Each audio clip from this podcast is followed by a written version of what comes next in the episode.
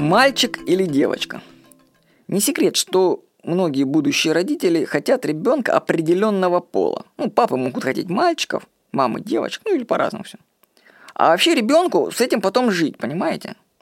Он ведь улавливает мысли и желания родителей и стремится подстроиться под них. Я очень часто наблюдаю девочек, которые косят под мальчиков. Дело в том, что их папы хотели сына, а родилась дочь.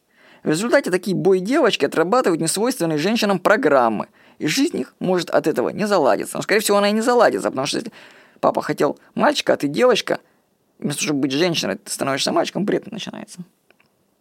Вот в каждом из нас есть мужское и женское начало. Но соответствовать нужно, товарищи, своему природному предназначению, а не ожиданию родителей. Так что проверьте себя на программу «Мальчик-девочка». Не было ли путаницы с полом?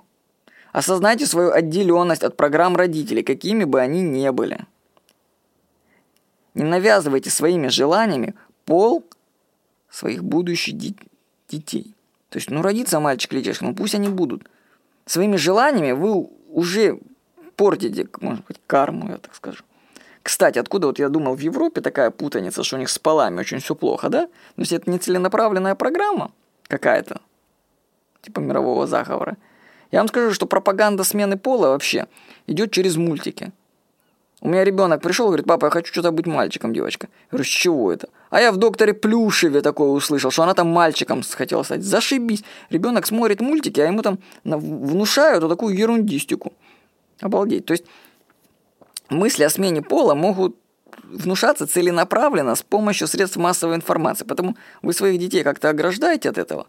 Мало того, что не навязываете им свои пожелания насчет их пола. Кто родится, тот и родится, значит, так надо было. И оградить их от посторонней информации. С вами был Владимир Никонов.